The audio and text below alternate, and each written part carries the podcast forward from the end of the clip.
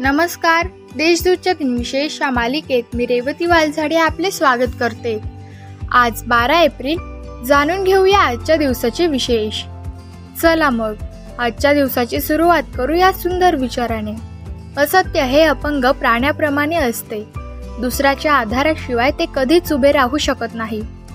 आता पाहू आजच्या दिवशी घडलेल्या महत्त्वाच्या घटना. आज चैत्र शुद्ध एकादशी. नाशिकचा ग्रामोत्सव म्हणून ओळखल्या जाणाऱ्या श्रीराम जन्मोत्सवातील रथोत्सव आज होणार आहे. नाशिककर मोठ्या श्रद्धेने आणि उत्साहाने या रथोत्सवात सहभागी होतात. आज दुपारपासूनच रथोत्सवाला प्रारंभ होईल.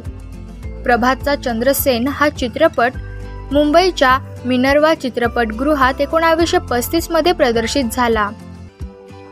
कैलाशनाथ वांचू एकोणावीसशे सदुसष्ट साली भारताचे दहावे सरन्यायाधीश झाले. भारताचे पंतप्रधान एच डी देवेगौडा यांनी एकोणावीसशे सत्त्याण्णवमध्ये राजीनामा दिला. पूर्व प्राथमिक प्रवेशाकरिता पाल्य अथवा पालकांच्या मुलाखती घेण्यास मनाई करण्याची तरतूद असणारे विधेयक विधानसभेत एकोणावीसशे सत्त्याण्णव साली मंजूर करण्यात आले. सी. सुब्रमण्यम यांना भारतरत्न एकोणावीसशे अठ्ठ्याण्णवमध्ये प्रदान करण्यात आला. आता पाहू कोणता चर्चित चेहऱ्यांचा आज जन्म झाला. मेवाडचे महापराक्रमी राजा संग्रामसिंग उर्फ राणा संघ यांचा तेराशे ब्याऐंशी साली जन्म झाला. लेखक भाषांतकार कोशकार वासुदेव गोविंद आपटे यांचा अठराशे एकाहत्तरमध्ये जन्म झाला. सुप्रसिद्ध मराठी साहित्यिक भू भा भावे यांचा एकोणावीसशे दहा मध्ये जन्म झाला. संवाद व गीतलेखक कृष्ण गंगाधर दीक्षित उर्फ कवी संजीव यांचा एकोणावीसशे चौदा मध्ये जन्म झाला.